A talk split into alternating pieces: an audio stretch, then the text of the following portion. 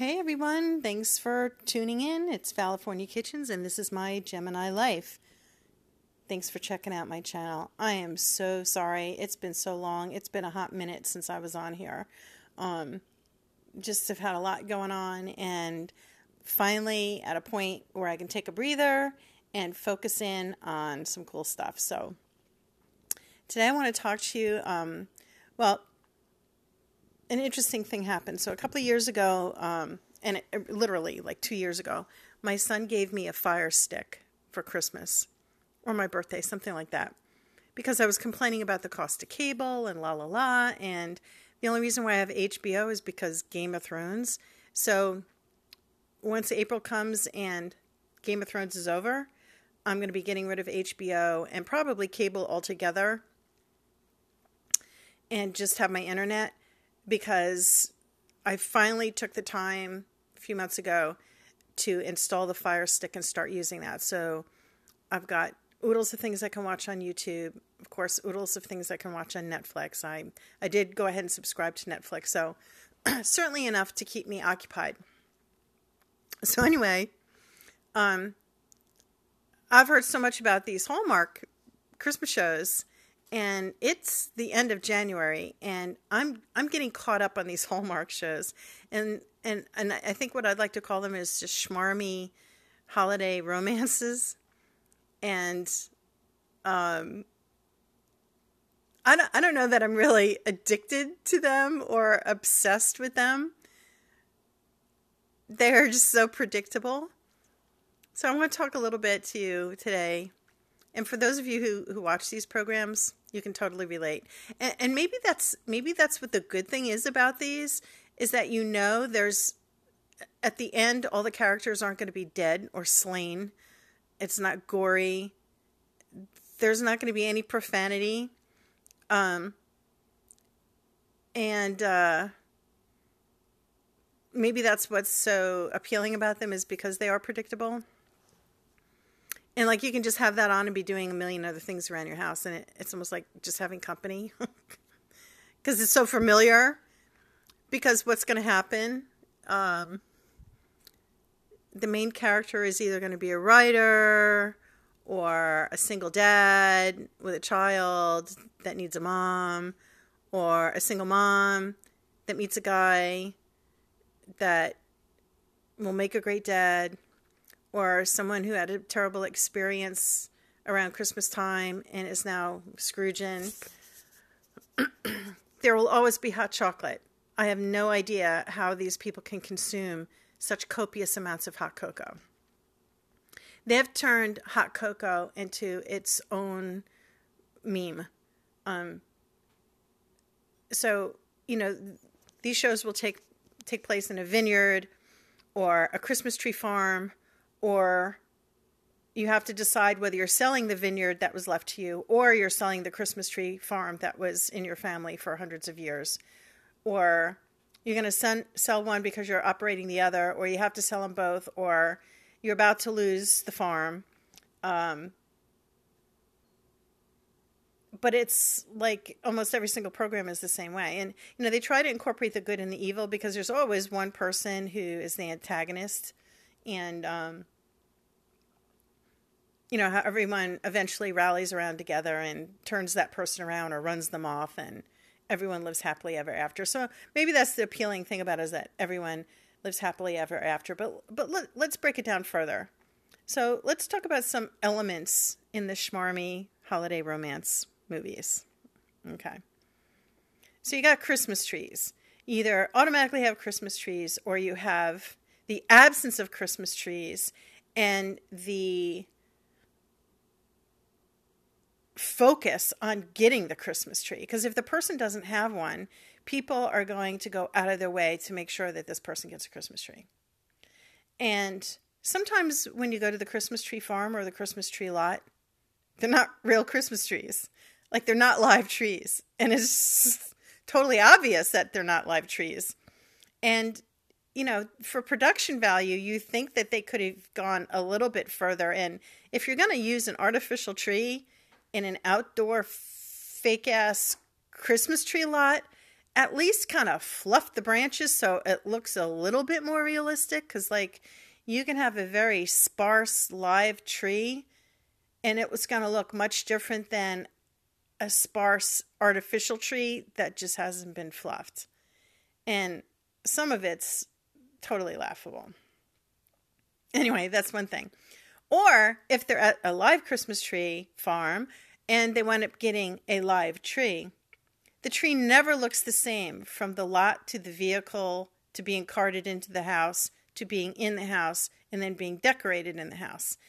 So, multiple trees are being used. And perhaps no live tree was harmed in the production of any of these movies. But the editing, they, they could try a little bit harder. I mean, who am I? I mean, I'm not a friggin' movie producer. Who am I to say? But that's what I'm here for. I'm just to that's what we're here for. We're critiquing these schmarmy romantic Christmas holiday movies. So kind of laughable. And um yeah, because it totally looks like a live tree when it's on top of the vehicle. But then when they're carrying it into the house or actually get it into the house, it looks like a fake tree. Not only that, they put like fake snow on the people's shoes or on the tree itself. No one is ever going to come into their home with snow completely laden on their shoes and boots. No one's going to do that. I don't care what. Maybe in Alaska, but I doubt it. And also with the live Christmas tree or the fake, whatever it is, they bring the tree in and the guy's like just the guy, usually it's the man, just sets it down on the floor and it's like, okay, I'll take care of this. And the tree miraculously stands up without a Christmas tree stand, without any extra fandangling at the bottom of the Christmas tree, which that was always a big thing when I was growing up. And my dad, you know, we'd go to the tris- Christmas tree lot and it would be snowing. Actually, those were magical times. I remember going, my dad and my mom, and they weren't arguing. And my brother, who's my Irish twin, he's 13 months older than I, it was the thing we would go and get the tree. And of course, my dad, you know, totally most capable f- feeling safe around a man ever, ever. My dad was just awesome. So there were never any doubts when it came to him getting a tree or whatever. But if it was snowing out and that tree got put on the top of the car, it sat out by the porch for several days. Um, he would unwrap it and he said it had to breathe and you know you wanted the branches to come down and he cut off the bottom a little bit more before it went in the tree stand so that it would absorb the water because the first thing that happens when you cut uh, the Christmas tree, the sap comes out and the bottom of the tree seals itself up. So it can't get it can't get the water. So it has to be cut off at the bottom like just before you put it in the tree stand with water or else it's going the sap is going to you know, seep out and seal itself, and your tree will dry out faster. In case you didn't know this, now you know. At least that's what my dad always did, and that was the logic behind it. And I believe that he knew what he was doing. Anyway, so that, that, that that's one of the critiques. You know, the trees, artificial, not artificial, what they look like when they get in the house, and the traipsing of the snow. So that's an element in almost every single of these schmarmy Christmas shows. And then you have, um, again, the hot cocoa, the copious amounts of hot cocoa, and the hot cocoa making contest because uh, apparently there's more than one way to make Swiss Miss in your Keurig. So um, I actually um, got affected because I've been watching so many of these freaking programs this last weekend on Sunday. I'm like, damn, it's cold out. I need some hot cocoa. And I did happen to have some Swiss Miss Keurig pods. Now, how I made mine was I put a little bit of creamer in the bottom of the cup. I let it, the, the, the pod run through, and I put a little bit of whipped cream on there, and I shook a little bit. Um, I had an old container that had hardly any cinnamon left in it, and I filled it just with um, dry powdered cocoa, and I sprinkled some of that on top of the uh, whipped cream. Excuse me. It came out really good. It was actually very delicious. But uh, these people, every you know, every 15 minutes they're having hot cocoa because whenever there's um, uh, like an awkward part in the conversation or they don't know what to do next, let me make you a hot cocoa. Let's avoid that awkward kiss because someone just walked in on us. We need to make hot cocoa now. Hysterical. What else happens? Oh, we get, you know, snow angels, um, throwing snow at each other, ice skating. When was the last time you guys went ice skating? I didn't know people really did that anymore, but I guess they do. I guess if you live in Manhattan, there's lots of different places to go ice skating in the winter in the city. I used to go ice skating when I was a kid, but I don't even know that those places freeze over well enough to skate anymore. Global warming. I have no idea. Um, my mom gave my ice skates away this summer, this Christmas time to someone who needed them. And I was really happy because you know what? Those ice skates were 40 years old. So if someone can slap them on and make them go on ice, more power to them. Where do you even get your ice skates sharpened? Like, who does that anymore? You don't take it to the shoe shop, right? You got to have Grandpa or Uncle Ted out in the backyard in the shed with his thingy, the what do you call it? stone sharpener or something. I don't know what you call that thing. But um and actually my dad would sharpen our skates when we were kids because he knew what he was doing. Anyway, so there's always going to be some um, ice skating involved in these swarmy Christmas programs. And every single room in the person's home that could potentially have a bare wall upon which decorations would fit shall be decorated. Right down to the people's pajamas, like in these programs. They're like full on Christmas. And if this happened in reality, it would take you, now I'm going to be a hypocrite here, it would take you months to take down all your Christmas decorations. And I am here to confess it's January 23rd my Christmas tree is still up. But that's like the only decoration I put up except for some lights around my front window and the inside. But my Christmas tree came out really nice. It's a fake tree, but the ornaments and everything look really pretty and it's the only light that I have in my living room at night and I like how the I did the color scheme and it matches my living room and I I don't know when I'll take it down. I might leave it up for the rest of the year. As long as the lights continue to come on We'll see. But that's it. I mean, it's subtle. It's one. It's like a one thing.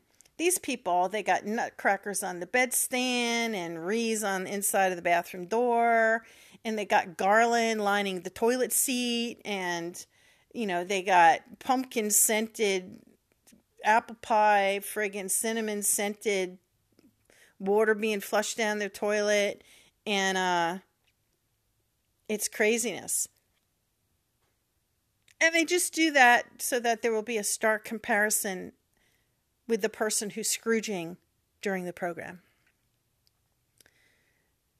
So they're romantic Christmas holiday movies, so there's going to be romance, there's going to be awkward. And and and if it's a guy and a girl, one of them there's always um a suspicion that the person you just saw them hug is really their girlfriend that came back to Christmasville after being away recording music in Tennessee or at the Grand Ole Opry or whatever.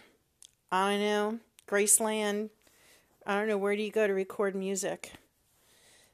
So anyway, and there's so there's always something that's seen and mistaken, and um, turns out to be oh well yeah I know Janie just came. That hug that you saw was just her saying goodbye and it's never going to work out between us and and wishing me luck and she's moving to Europe to finish her modeling career or write her novel or she's really a princess from a foreign country and she's going back to her country because her father the king is very ill and she has to take over the obscure country in Switzerland that you never heard of, like um, Snowflake Land or Frostburg, which is actually a city in, in Florida and Maryland. so it wouldn't be Frostburg. Frostisland or something like that. So the other thing about these romantic Christmas schmarzy, schwarmy, schmarzy Christmas programs is that um, you can tell just the way the shadows are cast on the characters and the scenery. It's hot as hell where they're filming these things, and it's fake snow because the sun is far too high in the sky and it's far too sunny out. It's just not sunny like that in snowy places in the wintertime. And that ruins it for me. And they either have no, you know, they're acting like it's cold, but there's no, like, you can't see their breath, or the people have dry ice in their mouth and there's too much breath coming out. Like, there's no, maybe this all comes down as I alluded to before, the editing. I don't know. Maybe they're all filmed in Big Bear, and maybe that's really what it is like there in Northern California in the snowy places. It's sunny all the time, and it snows the same time the sun's out, etc. Very interesting. And all the characters have perfect teeth, and most of them do not have brown eyes.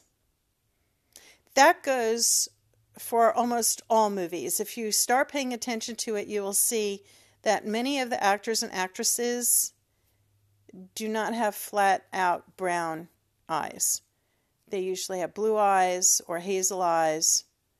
Um, you might want to pay attention to that. It's just as an aside, just an FYI. Most of the characters have blue eyes. And they all look like people that, you know, are the women all look like people who are advertising Hanes undergarments in the Kohl's catalog, the Kohl's ad or the Macy's ad. Like if you lined all these actresses up, they look almost identical. Um, and they sort of kind of behave identically too. Like no one's really flying off the handle. These are like girls, like why can't they make one of these holiday romantic movies with like girls from New Jersey? Because it would lend a totally different aesthetic to the whole feel of the movie and it might be funnier.